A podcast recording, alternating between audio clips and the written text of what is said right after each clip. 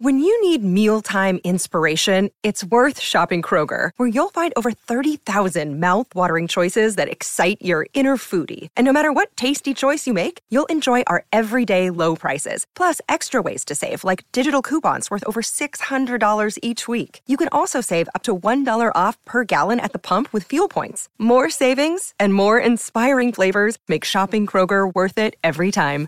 Kroger, fresh for everyone. Fuel restrictions apply. The following show is dedicated in the memory of David Harry Gaspers.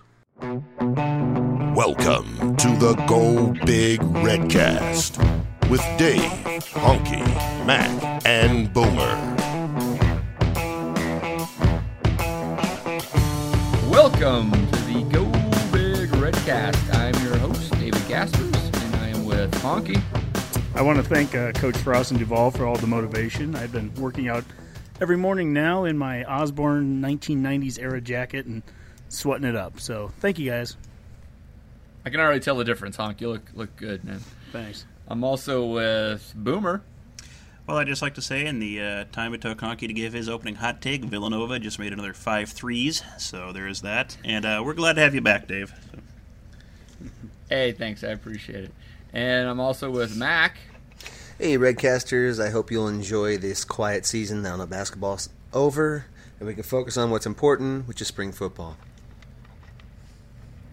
That's right. Spring football is upon us. Uh, we got practice number four, I think, in the books or so uh, this fine Tuesday.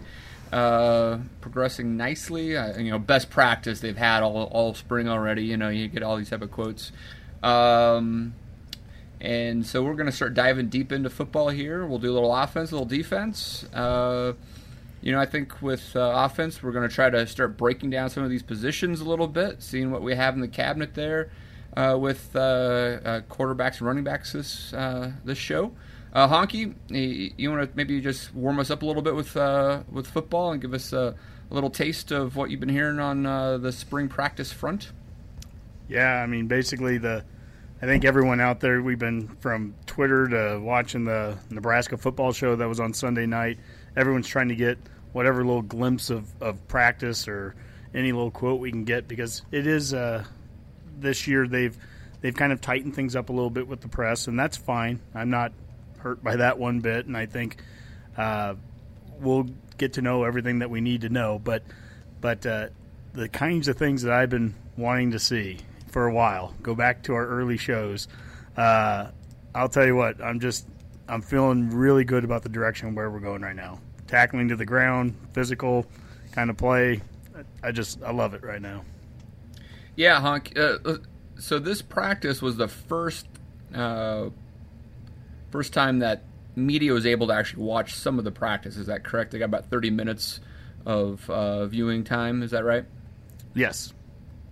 And so, yeah, so what we did hear from that those reports are things like they did have a a, a, good on good session where they actually tackled to the ground, stuff like that. So that's great to hear. Mac, uh, you excited to hear some of those things? Oh, I love it all. I mean, it, it's so funny. You get a guy in here who's got these Nebraska ties, his Nebraska, you know, connections, and immediately it's like all your prayers have been answered as far as like the tackling, the physicality. You know, even today he talked about how being strong at the offensive line, you know, that's the way it's been in Lincoln, Nebraska for years, and that's where we're going to try to get it back to. You. I mean, just those kind of, you know, just music to the ears. More and more of it every day. I love it. All right, guys. Uh, so, do you guys want to dive right into some scoring explosion? Scoring explosion the offensive breakdown. And uh, do a breakdown of our QB and running back positions.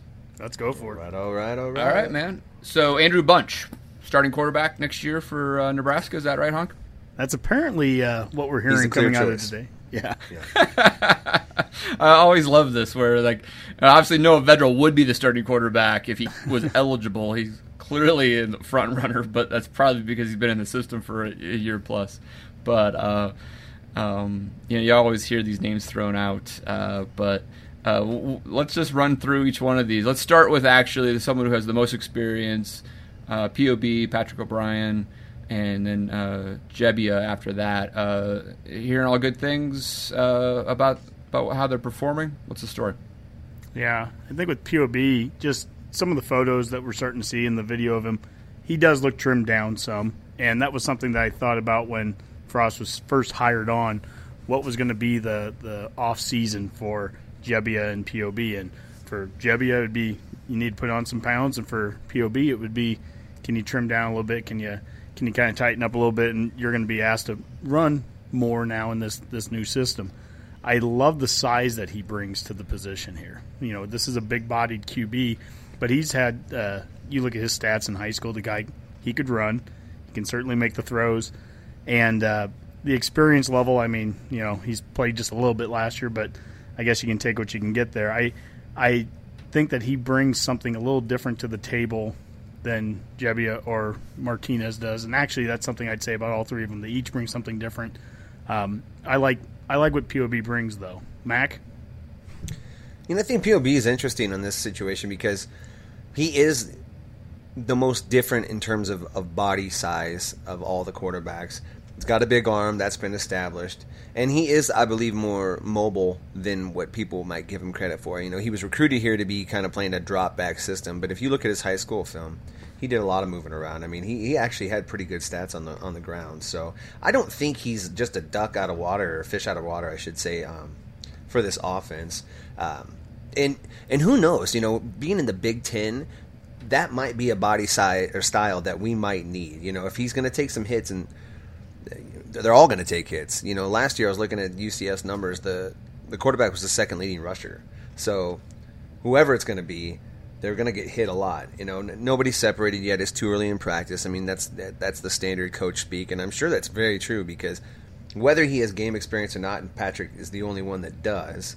Um, well, Vedral does too, but he's not eligible. But Patrick being the only one that has game experience, it really doesn't matter because it's a completely different offense. So, um, yeah, that's right. He's interesting. I think Tristan Gebbia, I've heard a lot about him in leadership roles. I like that he seems to be leading every drill, and even just the little bit of snippet of practice that I got to see today um, via video, not at practice. But he was leading the position groups. You know, he was the first one out, and I don't want to read a lot of that, read much too into that right yet. Um, it's still early, but I think that just speaks more towards what Jebby is all about. I think he's a born leader. I think he is a grinder.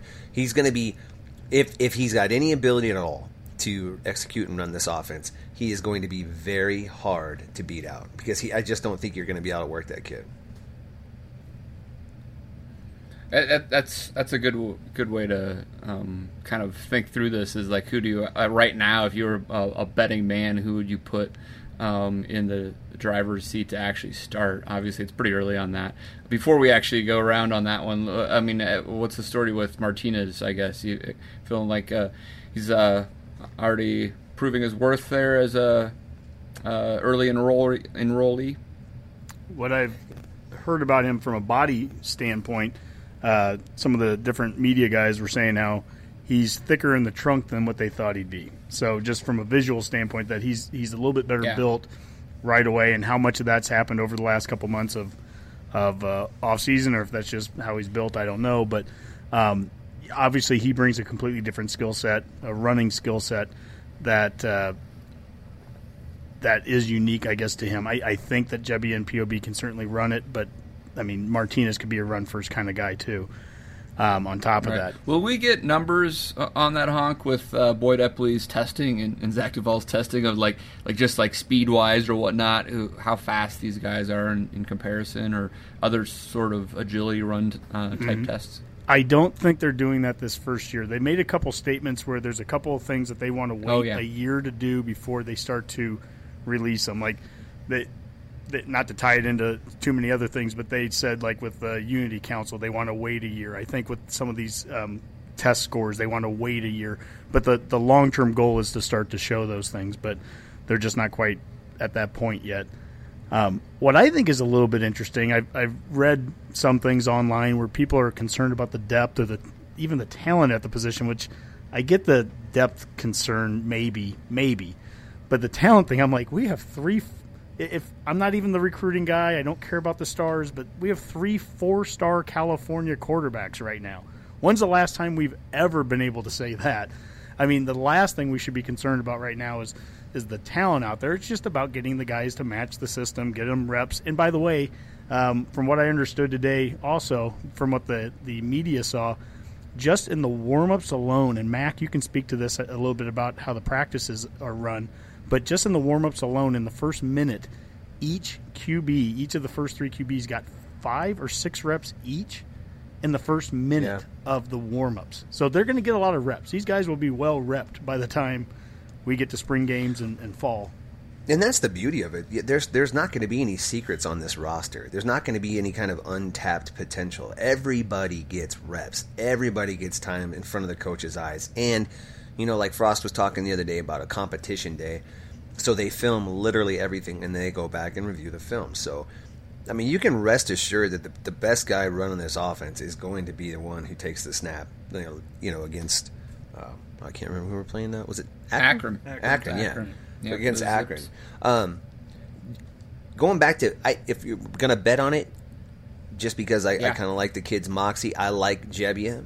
But even if that's the case, with with his body st- or body frame, I should say, and the hits I think he may take, we're probably going to use a couple three quarterbacks this year. Would be my guess. So Martinez, he's a freshman.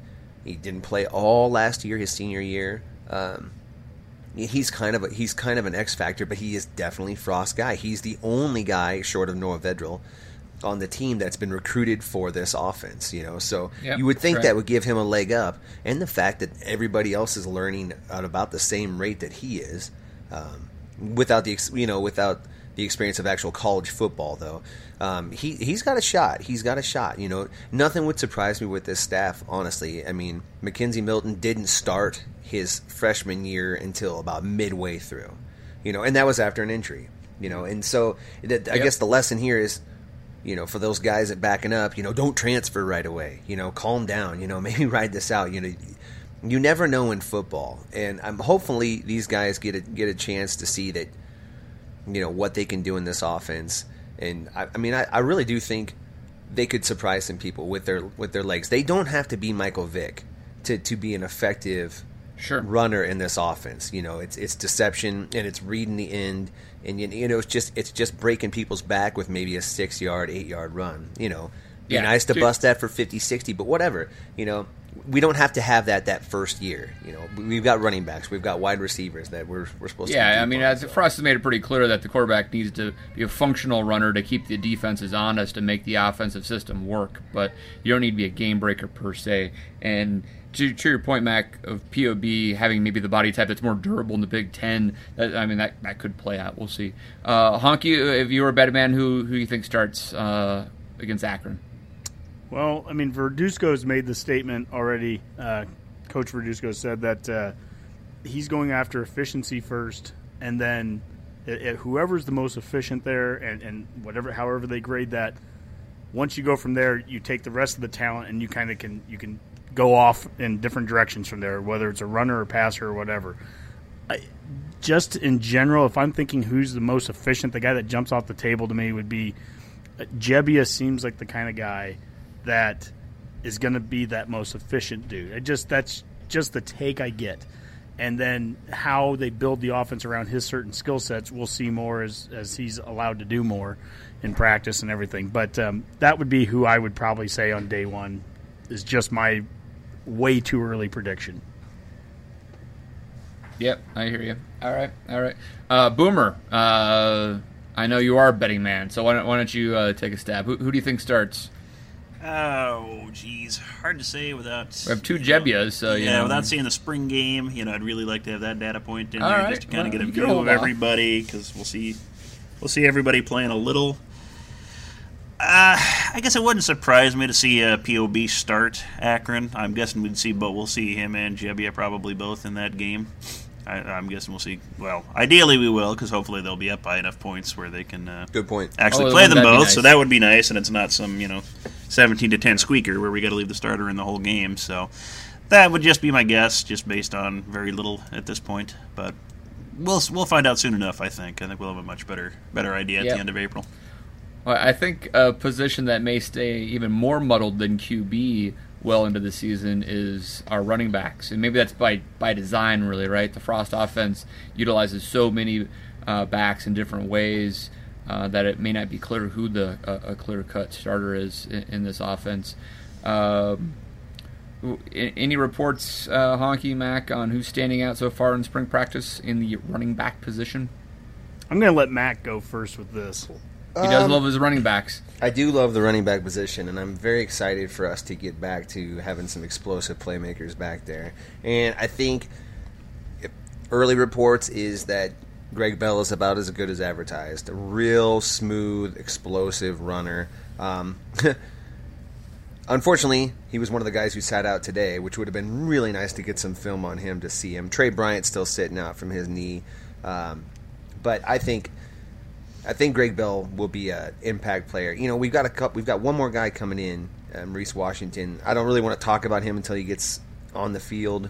Really see what he, even if he qualifies. I don't even know if he's going to qualify, but um, Greg Bell, six foot, two hundred, junior college guy.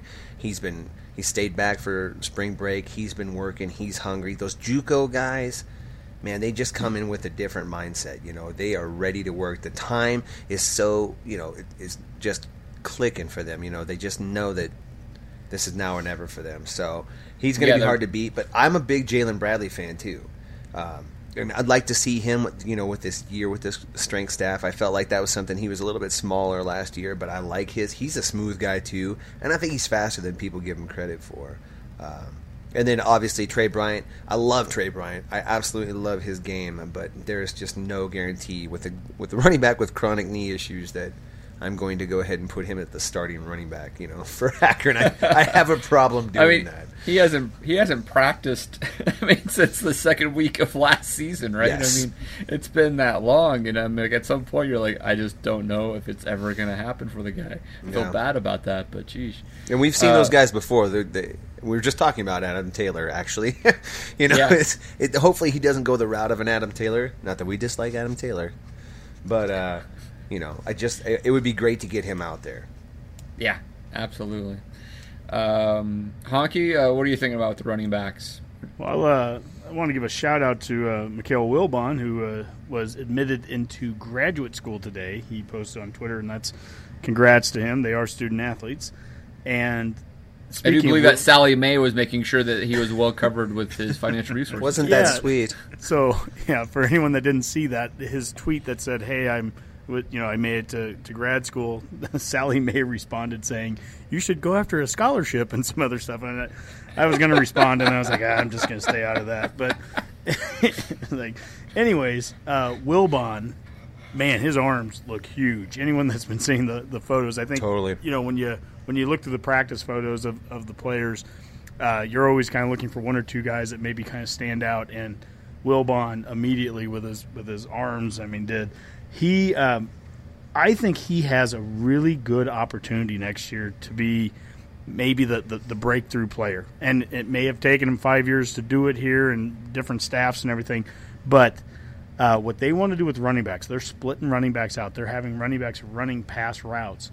That's really kind of how I envision Wilbon to begin with. I mean, I kind of think of him as that third down pass receiver. You know, not not a I-back kind of guy that's going to be following a fullback through a hole, anyways, right? Um, Right. Ozigbo, I think Ozigbo is going to be in some great shape. Number one, Ozigbo is talked about from back in his high school days. And Dave, you're from that area, or you lived down in that area in, in Yeah. Texas. Um, he's from a spread offense in high school, and he was from an offense where he was the only back, or he would end up, you know, lining up as a as a slot receiver. And so he's done a lot of those things in the past, and now I think this is feeling a little bit like old hat to him. So it's interesting to see how he kind of fits into it the guy that I'm just I just haven't heard anything about. I'm really intrigued by is Bradley. That's the guy that I mean. I'm Yeah. he he's the guy I want so badly as a as a Bellevue kid. I so badly want to see him, you know, just succeed wildly in this. And I just haven't heard anything yet. Doesn't mean he hasn't done anything well. Just I just haven't heard anything. But I'm completely intrigued by what he can do. And I don't, I don't, I really don't think this is going to be a position where somebody necessarily separates and and gets the lion's share of the carries. You know, the way this offense has been structured in the past is it's a lot of distribution. So the the good news is we have Greg Bell, we have a Jaylin Bradley, we have a, you know possibly a Maurice Washington, Mikale Wilbon, Devine Zigbo. All those guys should get a fair amount of carries or touches. You know whether it be wide receiver at a receiver or coming out of the backfield or whatever.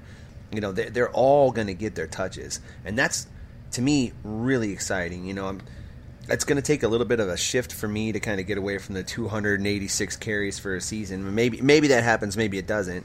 Um, you know, but somebody if if somebody does that, then they, we've really got a horse because I, I think the way this offense works and the way they like it to work is just use a lot of bodies and keep them out there and keep them fresh and keep them moving. So that, that the running back position will be exciting. I think those guys they all are going to compete. They all, you know, they all could play. So, you know, they say iron sharpens iron. I think this is going to be one of those positions where you really see that being true because, you know, regardless if they all get touches, there's only two of them on the field at most at one time.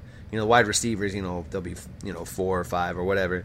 You know, the running backs are going to have to really compete for their touches. So that will that will be a position I think, you know, next to offensive line that you might see the greatest improvement of next year. Although those two kind of go hand in hand. Usually, if your offensive line's doing better, your running backs look better. But you know what I mean. True, true. Yeah, that, that's a good point. Um, yeah, competition is going to be fierce, no, no doubt about it. But uh, like you said, with all the reps in practice and all the different formations, everybody's going to get a shot. So we're going to find out uh, who rises to the top. You're listening to the Go Big Redcast. And now, throw the bones, the defensive breakdown. And now on the Go Big Redcast, let's throw the bones and talk some defense. So, guys, uh, a lot of good uh, quotes out there from uh, today's practice and over the last week or so uh, from Coach Frost. And, you know, I think one thing I noticed uh, today with some of the video and, and, and, pictures we got from practice from the media was how involved uh, Scott is with uh, practice. He's right in the mix. He's not necessarily the most vocal guy out there, doesn't sound like, but he's far more involved in, in really coaching and teaching um, at, in the practice. Um, and that's a, definitely a difference from Mike Riley, who seemed to be far off removed. You may not even know he was at practice practically, I've heard. Uh, Mac, what do you think about uh, uh, Frost and maybe just how he's running uh, spring ball right now, in, in particular on the defensive side? I, you know, I, I, would agree with you. He, he he definitely maybe quiet demeanor when he's out there, letting his coaches do his thing. But like you'll see video clips of him even just like showing the different, like coming off the line, and he was showing this tight end how to block, and like Frost just blows him up, and then taps the kid on the head, and you can tell him like, yeah, you know, to have a coach out there who can be physical with the guys enough to show him what's going on, and it's just it's it's a nice, refreshing look at things. And you know, it's funny too because you know his his his playing background is so dynamic. You know, starts off at a safety in college, well, a quarterback, then safety, then back to quarterback, then he goes pro, then he's back at defense. You know, crazy. And he talks about how he was a poor tackler his first five years in the NFL until he got to Tampa Bay and Raheem Morris showed him how to do it. And he's like, somebody asked him that question at the press conference today, saying, you know you know, just tackling and emphasis. And he's like, you know, we watched a video on it last night, and he went into that story, and then they brought up the fact that, you know, have you ever brought in outside consultants? And he just kind of looked at him like, for tackling? He's like, you know, we, they pay us good money real good money, you know, to, to teach these kids how to play football. You know, if they need to bring in outside consultants, they got the wrong coaches. And yeah, well, we right. we proved that before, right, Mac? oh yeah, yeah. That that rugby tackling, we paid for one whole season of that, and then Diaco came back and showed us how to not tackle at all. You know, well, it, it, it, and it's unfortunate. Boomer and I were going to start up a rugby tackling business, and now, I mean, we don't have any. There's no point the, anymore. The, so. demand is, is not there anymore. Well, there's Oregon State. I guess we can go back over there. Those guys are willing to pay for help and Lord knows they need it. That was mean. I apologize. I'm, not taking Oregon State salaries. You can, I can tell you that. But right, well. well, as long as Nebraska yeah, I mean, foots the right. majority of it, then then we can. Yeah. yeah, that's usually what we end up doing.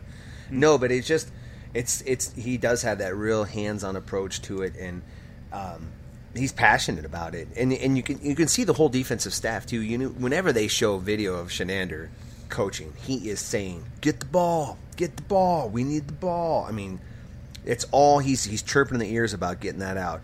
Um, getting back to the tackling thing though, real quick, because I thought this was interesting. You know, he's tackling. He's like going to and through the guy. That's how they want him to tackle, and it's the same. It's the same kind of philosophy they have on on offense. Is the uh, desire to to excel and no fear of failure. He's like that. You will. You're gonna miss tackles if you're tackling the way you're supposed to until you get good at it.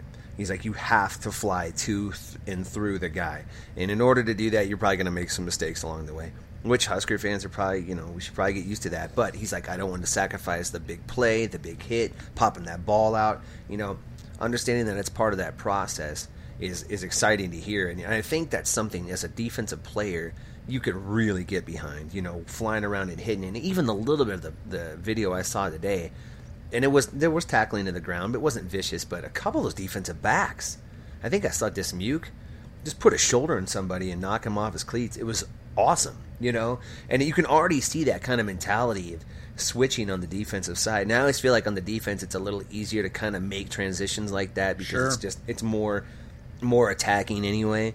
But um, it's I I think I think the transition and the process or whatever you want to call it is starting to fully take root in some of those guys. It's exciting to watch. What do you think, Honk?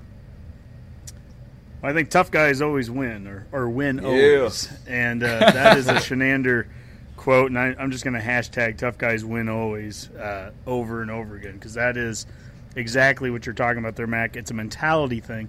And I like how it, uh, to, to give a maybe a really good example of that, is what he was talking about with Lamar Jackson. And he said with Lamar Jackson, Chinander says that kid should thrive in any defense. He's got talent. He needs a little more physicality. We need to work on that, but he knows it and he wants to work on that. He's going to be a great guy pressed up on receivers because of the length he possesses.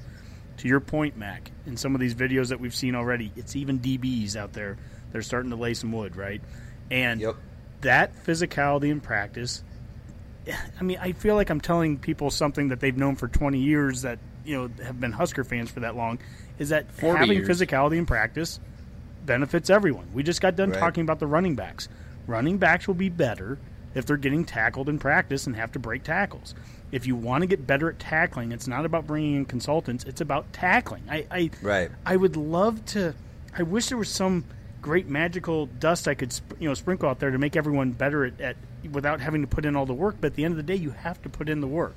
If you want to be better at tackling, you really do need to tackle, and that's part of the that's part of what's going on at the college level. This is still a development level this isn't Correct. this isn't the exactly. NFL. And I know in the NFL they, they have, you know, player rules and, and how much contact they can have.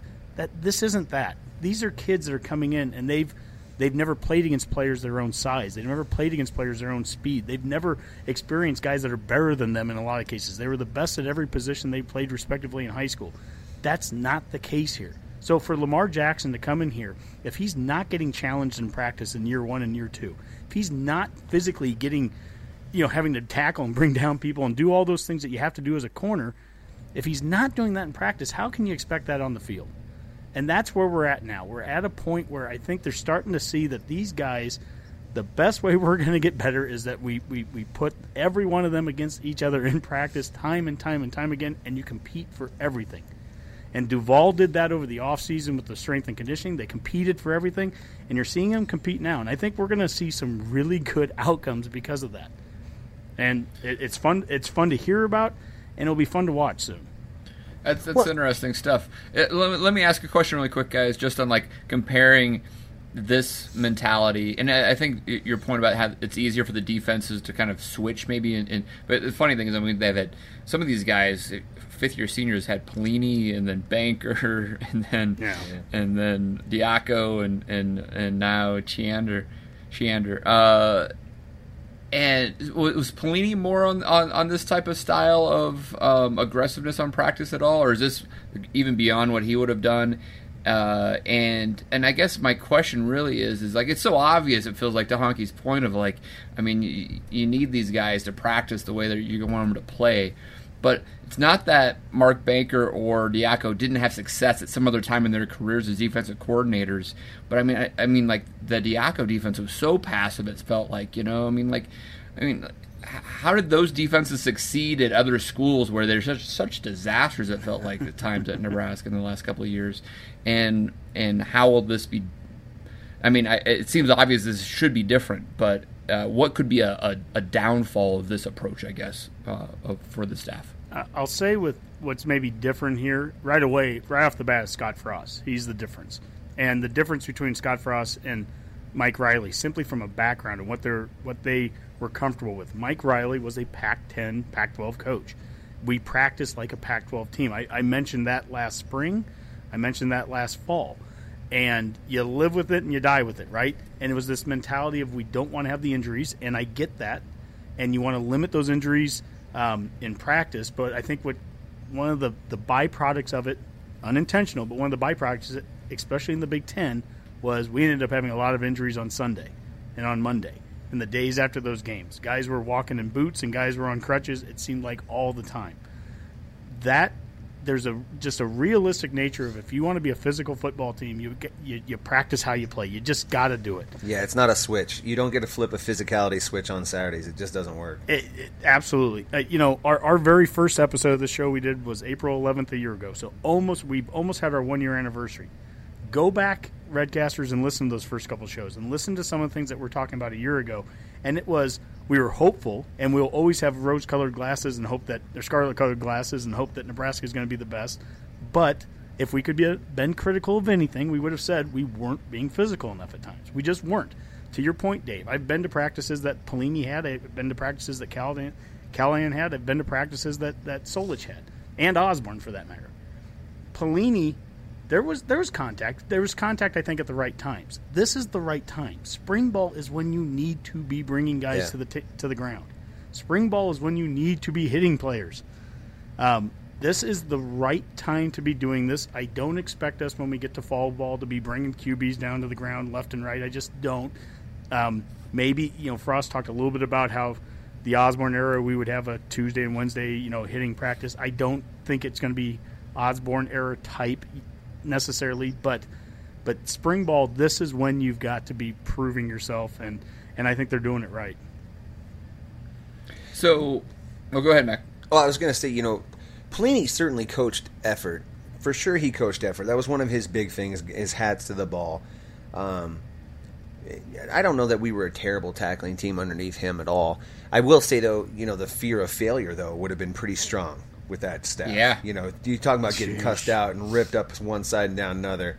That was very prevalent with the with the Pelini administration. Amen. So, Amen. Um, and and you know, kids respond differently to different players or to different type coaches. You know, you ask the question, you know, how come they were successful at other places? And I've thought about that too. I'm like, how come Bob Diaco was, you know, a Broyles Award winner, and he comes here and it looks like he's never coached defense before? And I, I, I don't really know. I, I, I assume it has to be the players that he had, you know, had a certain amount of right, know, intestinal mean, it, fortitude it, or ability to kind of muddle or way, way through. Kind of like kind of like how Ameer Abdullah succeeded despite the fact, you know, like you couldn't deny Ameer Abdullah was a great player despite the team that he may have been on. You know, he was he was fantastic.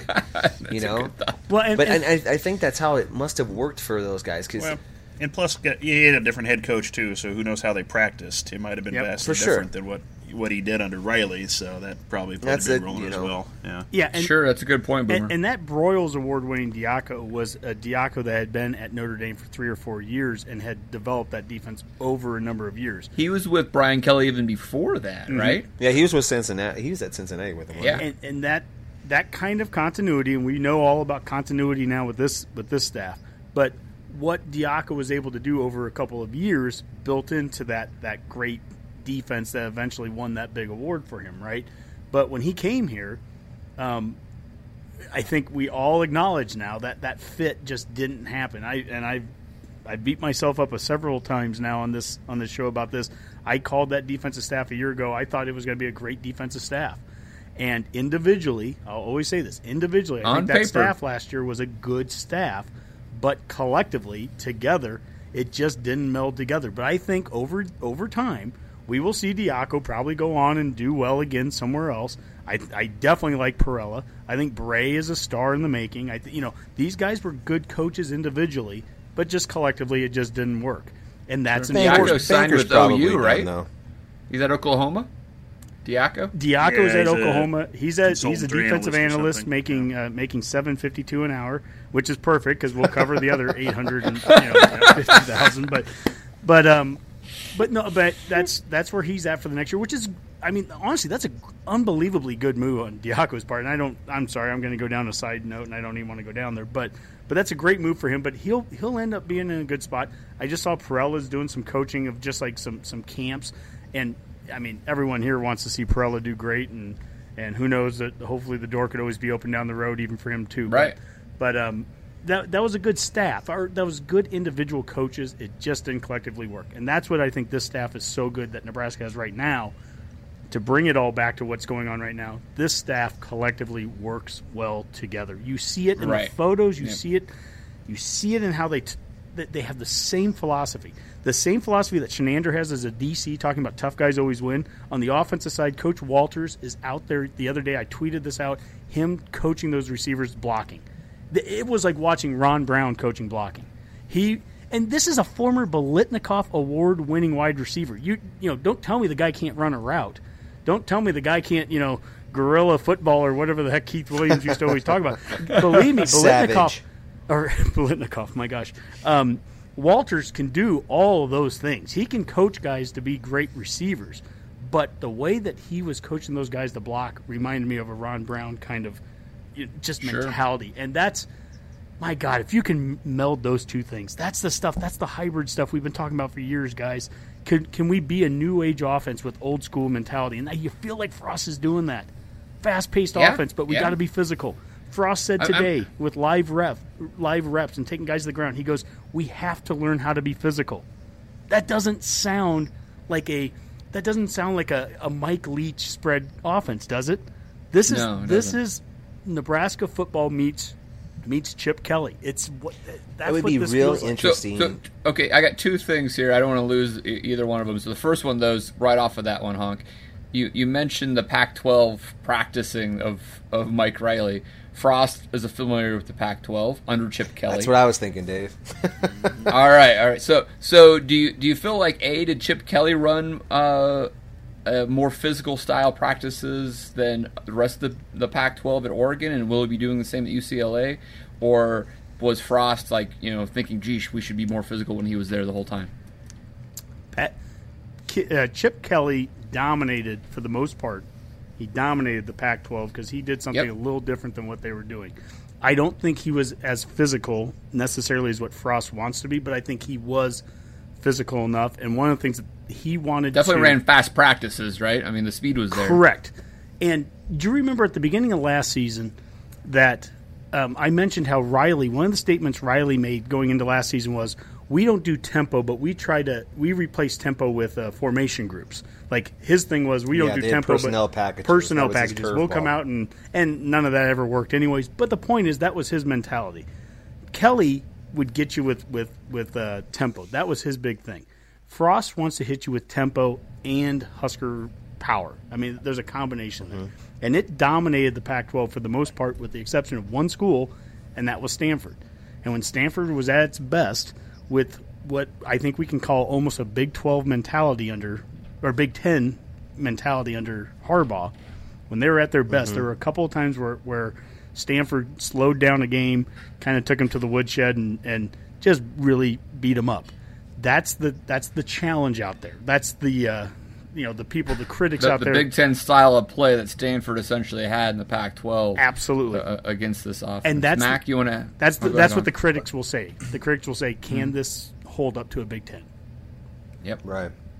Well, you know, and I, I actually, Dave, you and I were thinking along the same lines there because I was just thinking in my head. I'm like, I wish it'd be interesting to ask even Scott, you know, a side by side comparison of a of a Oregon practice versus like a, U, a Nebraska practice or UCF or whatever the, the best model would be, and, and just see what the differences are. If he would say, well, we're a little more physical, or if it's because it sounds like he takes a lot of his practice cues from Chip Kelly, the way the way it's structured, the format, the speed. Uh, the one thing I think Kelly doesn't get enough credit for because he always gets credit for his offense, but I think the way he kind of revolutionized his practice time to maximize time and get that out. You know, he was that's where Frost got the idea to go early in the morning you know, and Yeah. get those guys ready and, and rolling. And I think uh, Very I true. think that'll pay huge dividends. We're going to be one of the only teams in the Big Ten doing that stuff, you know, and and we're doing. It's not a gimmick. It's it's it's going to be our identity. This Hey, is going hey to Mac, be who we are. Mac, did Yo. did we ever play 11 a.m. games? And has has that ever been an issue for Nebraska playing 11 a.m. games? Lord,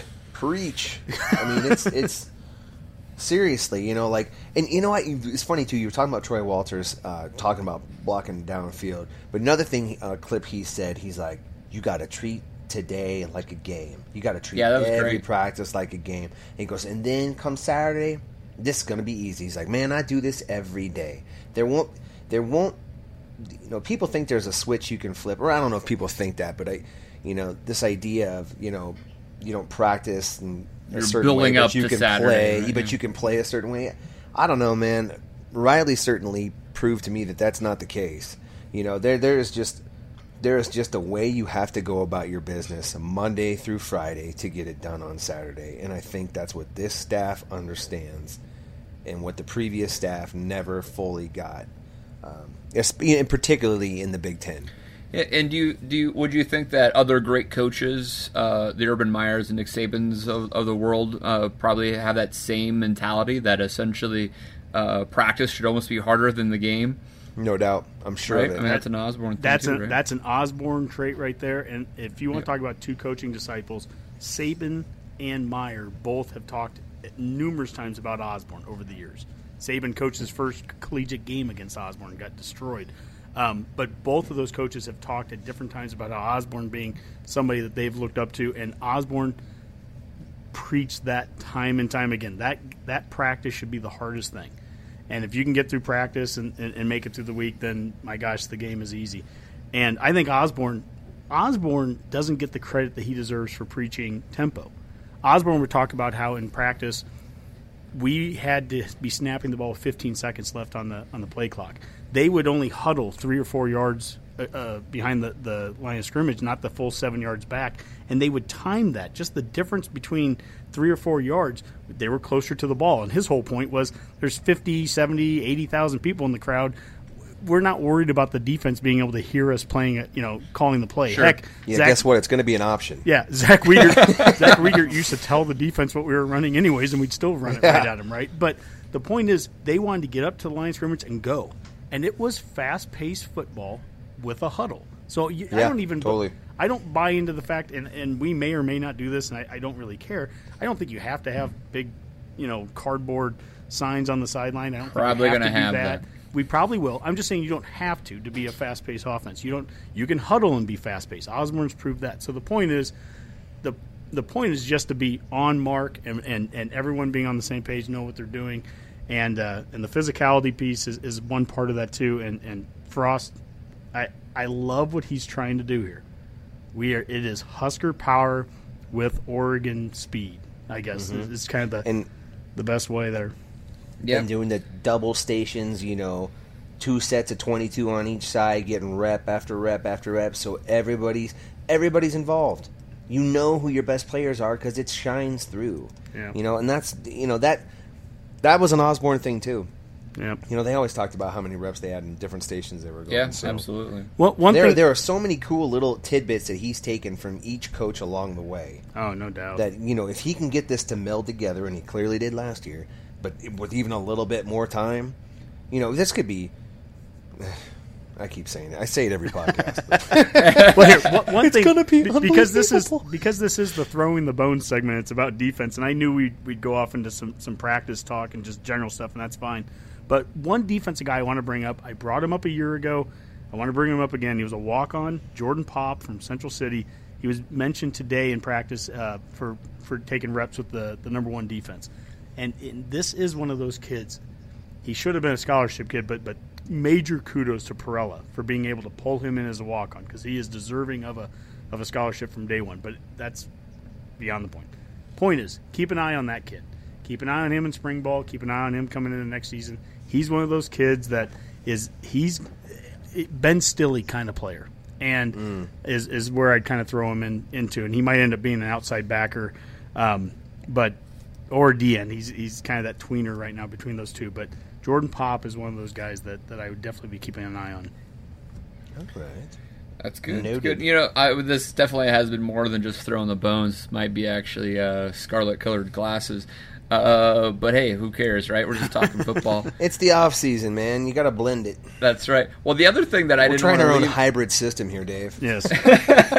other thing I didn't want to leave out there that we mentioned the kind of the, the Pac-12 practicing and Chip Kelly thing was, and I don't, I can't remember if we've actually even talked about this when the staff got hired, but I think it's worth bringing back up again. Is like how many other college coaching staffs have this many uh, coaches with NFL playing experience?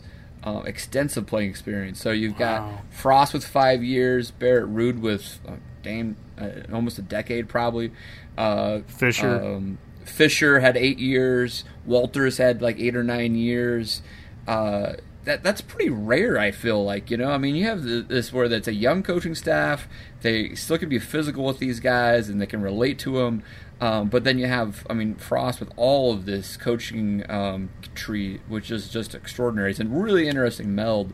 And I just don't know how many other coaching staffs have that much uh, NFL experience on them. Just the dog in it, baby. Man, the dogs are Uh, some excited. Quick let the numbers I dog found loose. for you, Dave. Um, last year, uh, Illinois actually has a combined uh, 56 seasons of NFL experience. Well, they have Hardy Lovie Nickerson. Smith throws Yeah. at. Let's see. Michigan had 40. Baylor had 38. Alabama 34. UCLA had 45, but that was last year's number, so that's shifted with uh, Oh, you more. know, Kelly being there now. So yeah, there, there's quite a bit. I guess I haven't done the math, but yeah. So it is. Yeah, Illinois in particular. Sorry about the dog there, guys. Uh, but Hardy Nickerson and, and, and whatnot was a lot there. But yeah, I- I- it's still, I, I I think it's it's. I guess it's different for Nebraska, I- I thi- right? I mean, we just haven't had Yeah, that for much. us it might be. Yeah, Dave, That's I think true. I think that's a good point. This is a it's a unique, different kind of staff because I can look at it. And Mac, you, you mentioned one of the uh, podcasts of a of a coach from Iowa who Mm-hmm. came to uh, one of the practices in the last week or two, and it was a video podcast, and he talked about Yeah. the, the practice and the speed and all that. And he's friends with Chinander, and he has experience being from Iowa with the Northern Iowa guys. And sometimes I lose track of like, yeah, Frost was at Northern Iowa, and he was there with Verduzco and with Right. and with Chinander and uh, was it um, who's the, the outside linebackers coach? Um, DeWitt, Dewitt. Yes, DeWitt, thank you. DeWitt. He actually DeWitt actually replaced Frost when he went to Oregon. So they never coached together, but that's how Okay. But, there's there there's a- connections yeah. Mm-hmm. there, and then and then you think about there's the connections to the to the team itself. I mean, we have Held and we have Austin, we have Barrett Yeah. Ruud, and of course Frost.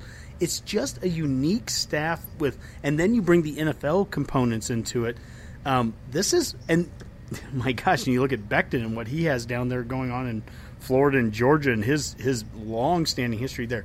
It's a very unique staff with a lot of different skill sets and experiences. Um, and the NFL part, Dave, to your point, should not be should not be under uh, understated. I mean, this is by Nebraska standards. This is as, I would have to say is as much NFL experience as we've ever had. I mean, last year would have been what Parrella had a ton, and then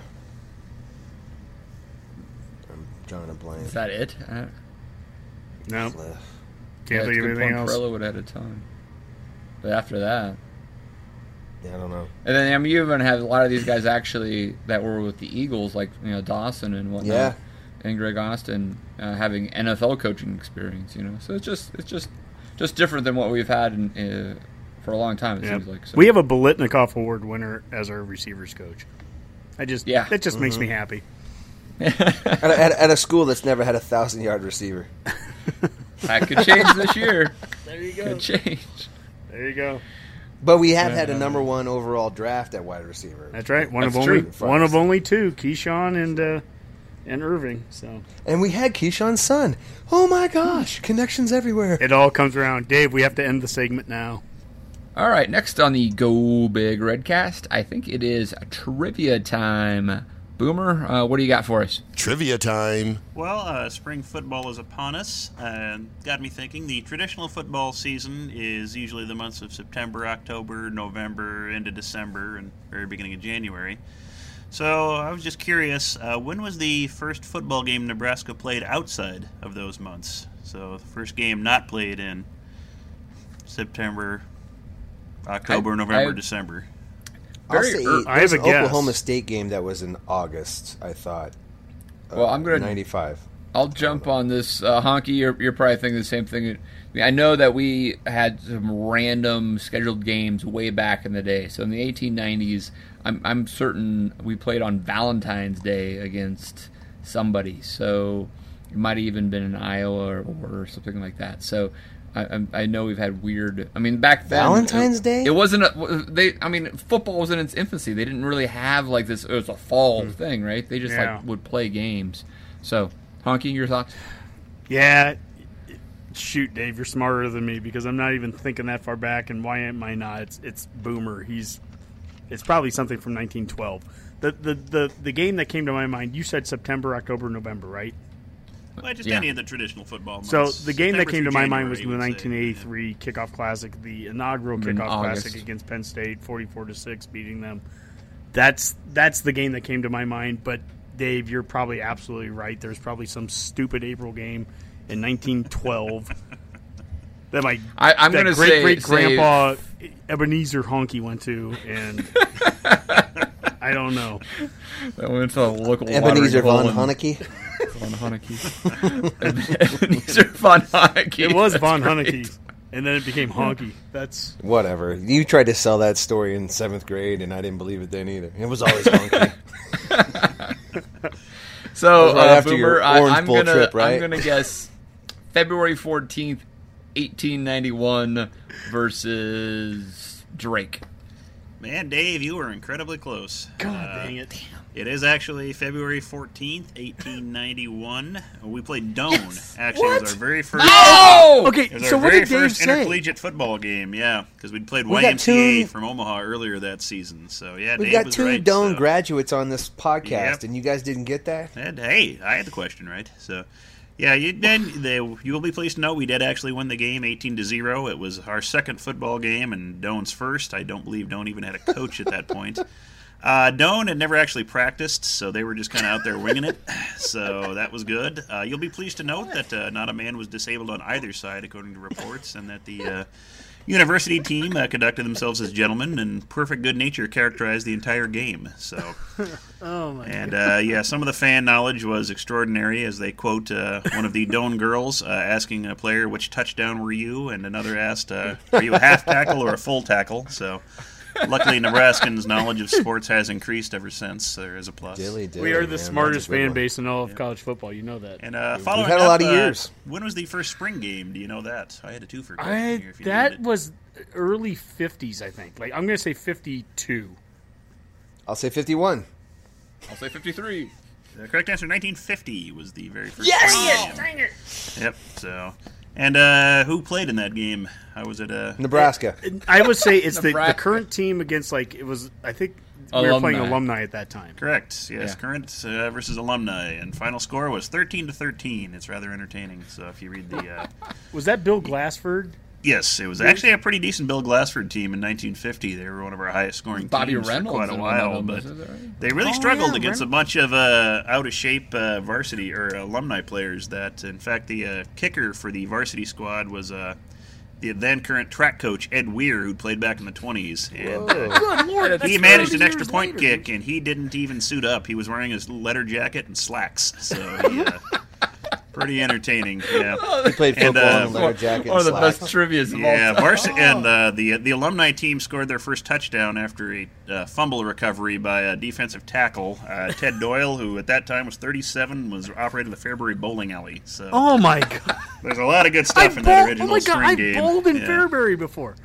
Yep. So you might well have bowled at his bowling alley. I've so bowled Ted in Doyle's Ed still there. Doyle's- Tip our hat to you. Is it Ed Doyle? Is it a Doyle Ted rules? Doyle. Ted Doyle. So Ted might well Doyle. be. I Uh, bowled yep. in Ted Doyle's bowling alley. Might Oh well have. goodness. Yeah. So a a lot of good of the stuff in that first spring tower. game. Yeah. I did take a picture Wow. of the Fairbury Water Tower once, but anyways. I know you did. this is and I ate at their fine Pizza Hut. I'll tell you, what, I have eaten at I've eaten at the Pizza Hut in Fairbury. Mac, you know everything about me. Um, I think he's put together a coffee table book of all this. Oh, Boomer. Well, they are the This Jeffs in- this is my Fairbury, favorite. This is my favorite all time trivia. I just want to like that one best? All right, that's good. I- So, yeah. I don't know, Mike. You've had some good ones, and you always tie them in so nice with other historical things going on. Oh. Well done. I appreciate this. We should start off with trivia. We really should. Yeah, yeah, definitely warm us up. That's for certain. Holy smokes, this was fun. I enjoyed it. All right. Well, if we can have a as exciting of a Nebraska ball segment as our oh, trivia, Oh, damn, we should have just ended the show really, on that. Really, yeah, we, it's going to be tough. But uh, Honky just cannot let uh, you know Nebraska basketball go quietly. He wants to beat it like a dead horse. Nebraska ball. And, uh, uh, we had some interesting tweets last night, which uh, I think both of us decided to just uh, end because we didn't want to like you know fracture our friendship. But um, Got heated.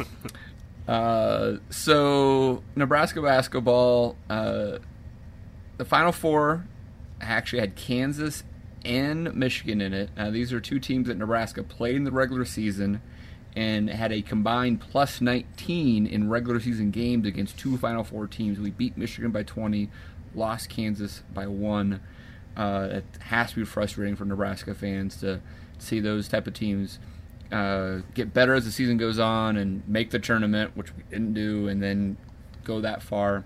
Ultimately, Villanova routs Michigan last night, in the Big Ten falls short for a national championship again. It's now been 18 years, I think. Um, but uh, overall, Nebraska basketball could have some hype next year. Uh, there's some uh, talk out there. Joe Lunardi, uh, Tom Dienhart of Big Ten Network, others having Nebraska in the top 25s.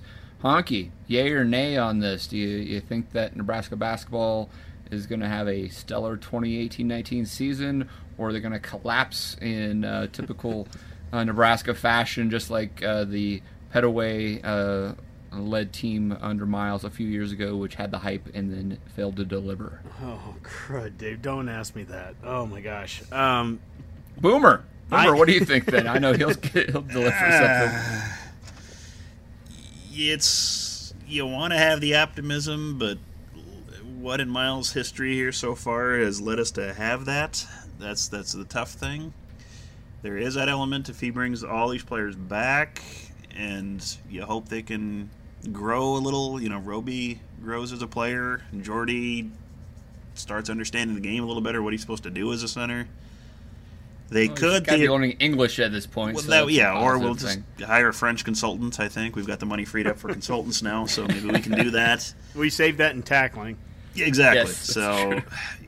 the potential is there. I just worry that we haven't seen this happen yet. So what leads us to believe it's going to happen this time? Sure. You can't really blame just Miles on this one. Outside of Danny Nee, we've never actually performed expectations. I think that Uh, fair, Dave. I'm glad you said that. But why? Uh, that's just that's just doesn't make sense. I, I, Okay, I mean, so you have four returning. Your four top scorers should return if Palmer and Copeland both make wise decisions and come back. Uh, so I see where that's coming from, but you can also see where uh, uh, this has failed before. Honky. Okay, this is one of those moments for Skip, our producer. Please, re, you know, keep this recording here. I, I, I do want to apologize to Dave because last night in, in our tweets back and forth, I'm, I'm wrong. I am wrong. I, I was frustrated by the Lunardis and the uh, Tom Dienharts and everything. I was frustrated by them actually giving us some love. And as a Husker basketball fan, I don't know how to I don't know how to appreciate somebody actually giving us some love a couple of weeks after they were almost campaigning against us not getting in. But the point is, it's hard for me to separate my anger of not getting into the tournament a couple of weeks ago with the fact that we might potentially have something really good going next year. And Jon Rothstein, uh, Dave, you were mentioning, he, he has in his top 25, 23 coming into next season. And, and right. we should be ecstatic. Like, why am I not? I should be running around the house with my hands up cheering. We're going to be number 23 going into next season. And unfortunately, the only thing in my mind is, is the last time we were top 25 coming into the season, I can remember watching us lose at Rhode Island with with Petteway and Pitchford Right. and Shields and all of our top scorers coming back. And it's that same kind of scenario right now. I like Miles. I really do. I want I so badly want to see this guy have success. I, I, I, I and I truly believe that we saw some successes last year. Twenty two wins, thirteen in conference and all that. Really good things can we build off of that? I just that's it's absolutely the question mark. I uh, let me let me phrase the question maybe a little differently. What was the missing piece from last year? What's the thing that's going to take last year's team to that next level? Is it a recruit that we don't have, or is it just just flat out development of the current players we have, and they just they just all collectively get better together? Yeah, I would say that. Yeah, we should be better just with one more year of this uh, uh, team. I don't think one addition in particular, even though I think that there's a couple of guys coming in um, that could, or, or even young guys last year that didn't play that much that could contribute off the bench and we could be deeper. Um, but Jordy and, and Roby, I think both in particular could be a lot better next year.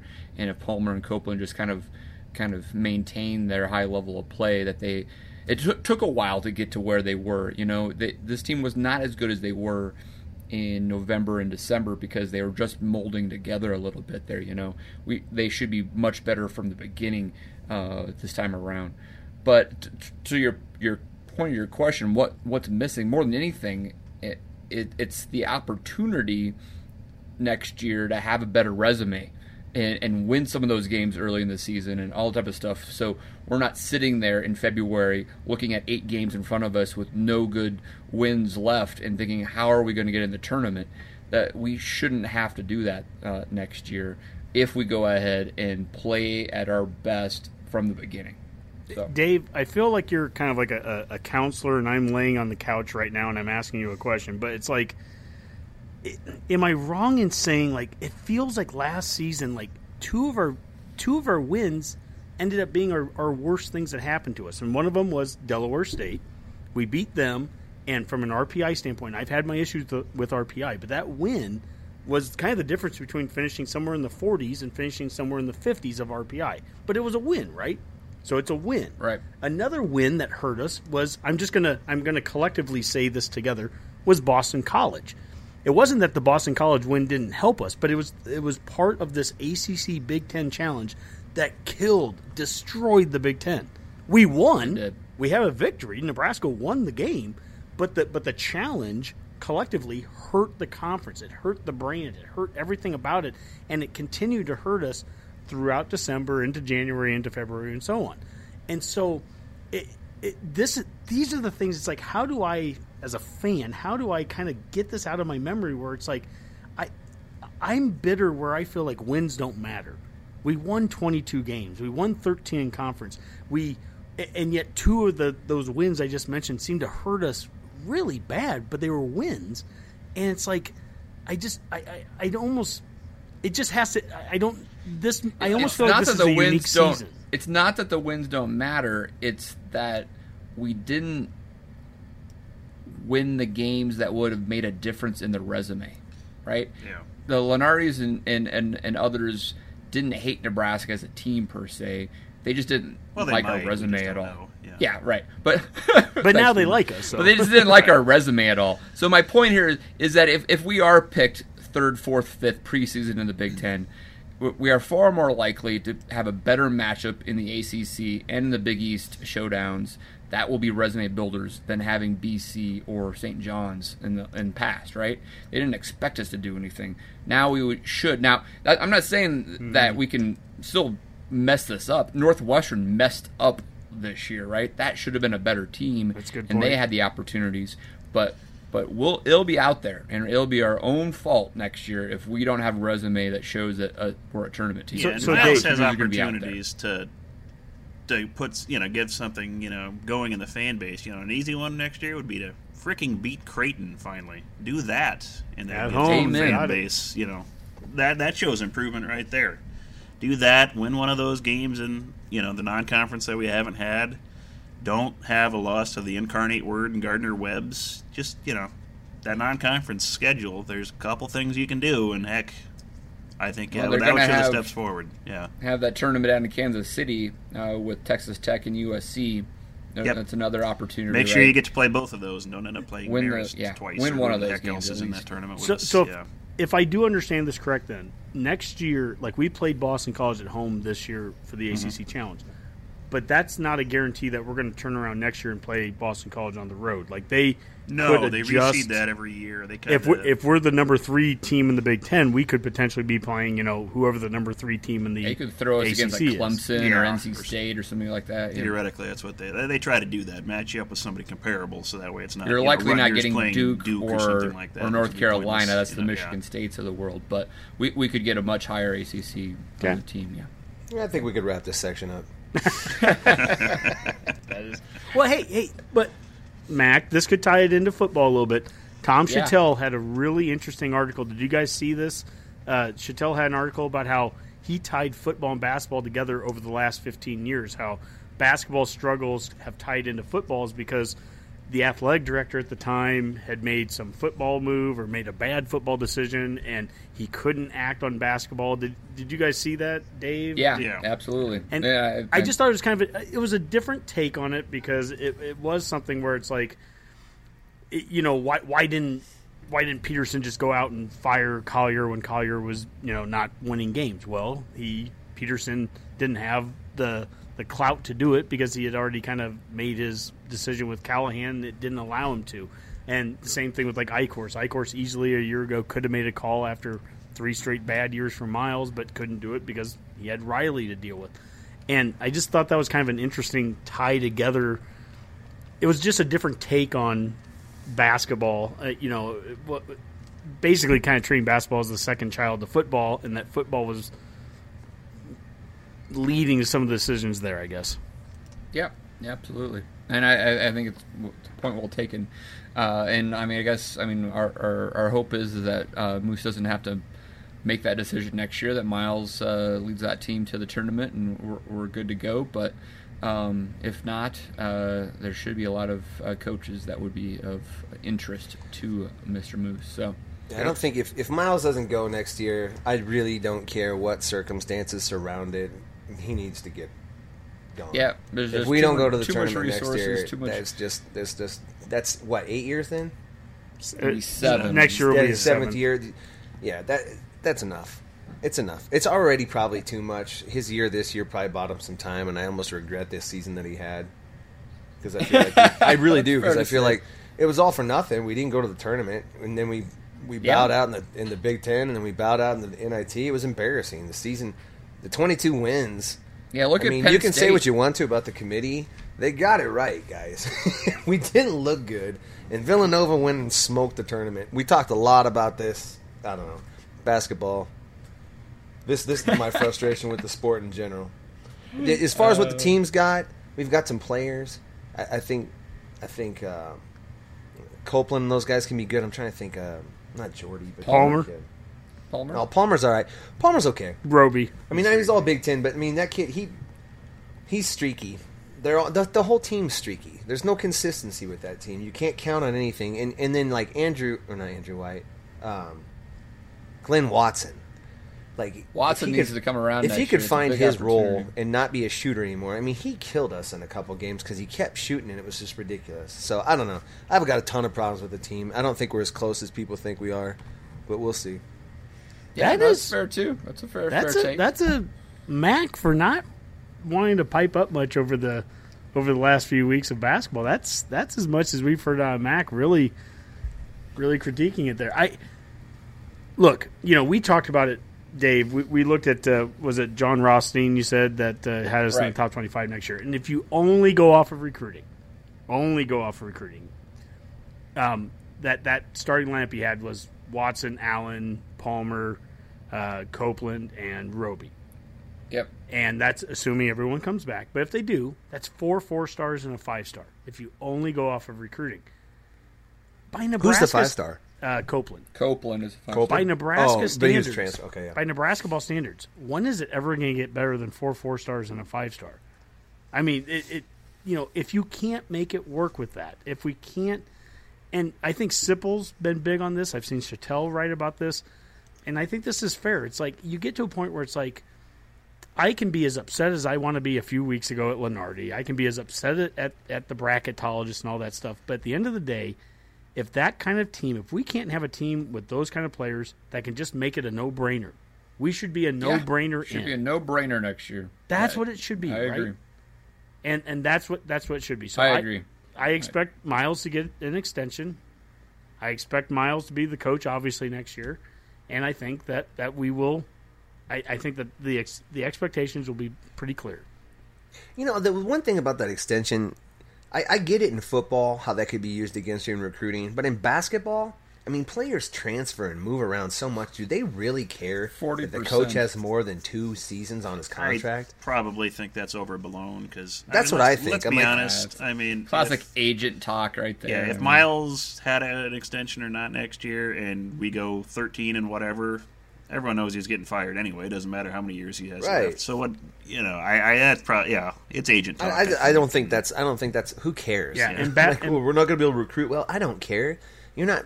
I want you to coach well. And basketball, We've and got basketball, players. That's a great point there, Mac. And basketball teams recruit one or two different ways. I mean, Nebraska recruits a lot with these transfers and these graduate transfers, which are on a one or two year basis, anyways. Exactly. And then you have the the Dukes and the you know the Kentuckies that recruit one and duns anyway. So.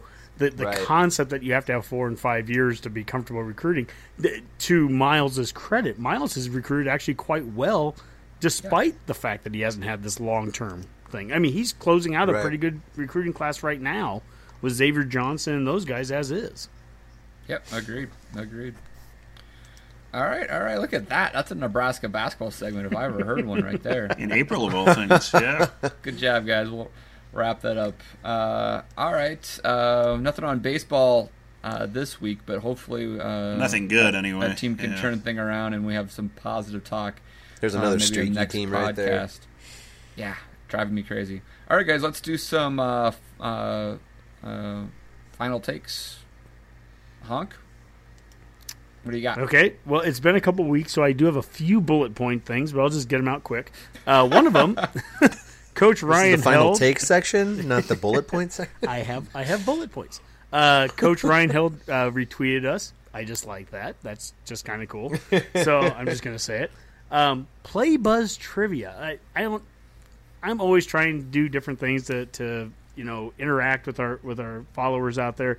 And on Playbuzz Trivia, I've created a Go Big Redcast uh, page. This is where we can put out trivia questions and all that stuff. And we do have one trivia uh, you know trivia quiz out there. So go to it if you have a chance, and and we'll keep adding to it. Uh, and then a couple of congratulations, and this is on the women's side. Uh, one of them is congrats to Jess Shepard.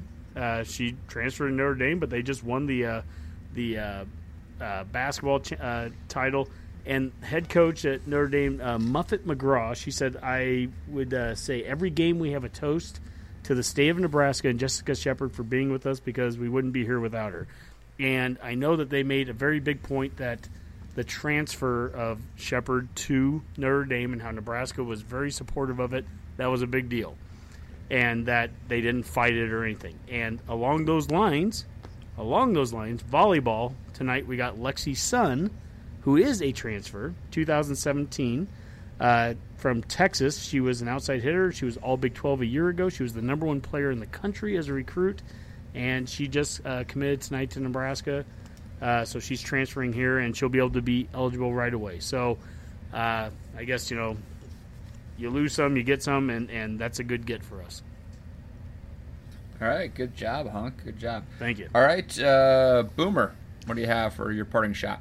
Well, I'd just like to uh, mention to the Redcasters, we'll hopefully have another bracket coming up soon as the uh, NCAA Women's Bowling uh, Final starts up this week. So uh, Nebraska is your number one seed, so there's always hope that we'll actually win a championship in something. So uh, our arch nemesis McKendree, however, is the number two seed, matched up on the other end of the bracket. So going to be an exciting time there at Tropicana Lanes in St. Louis, Missouri. So any of our Redcasters in the greater St. Louis area, be sure to check that out. So. It's the uh, largest it's been a bowling alley in Missouri. I've, I'm told. So, really? 56 lanes, I believe. So, 56 lanes. yeah, that seems I like, like the a smell lot. of lane oil in the morning. It's great stuff. So, I lot bowl, I bowled in uh, Fairbury. I don't know if I told you. yeah, kind of heard a bowling that. theme tying this whole show together. Really, I used to bartend at a bowling alley. you did. Oh, Mac, That's right, That's that's very right. good, Mac. Yeah, that's good. I bowled last week, again. actually. So. uh, all- all right. So uh, Nebraska hasn't won the the championship in a couple of years, so they're due. So Yeah, yeah. hopefully- McKendree knocked him off last year in the championship game, and which is kind of an embarrassment since I'm not sure anyone knows where McKendree is, and I don't think they do either. So, Payback. yep, it is. This McKendree, is, we're this be coming for everything you. here. It could be ugly. So Uh, keep all your eye right, on Mac, what do you got? I'll just let the Redcasters know that although it seems like information is coming out in very small bits from this staff, I think we can all rest assured that they're doing the right things behind closed doors, and who knows, we might have some access here in the future. Dun, dun, dun. That's all I'll say about that. Uh, all right, yeah, absolutely. That sounds good. What's a tease, brah? All right, guys, great show tonight. It was good talking to y'all. Let's uh, call that a Go Big red cast.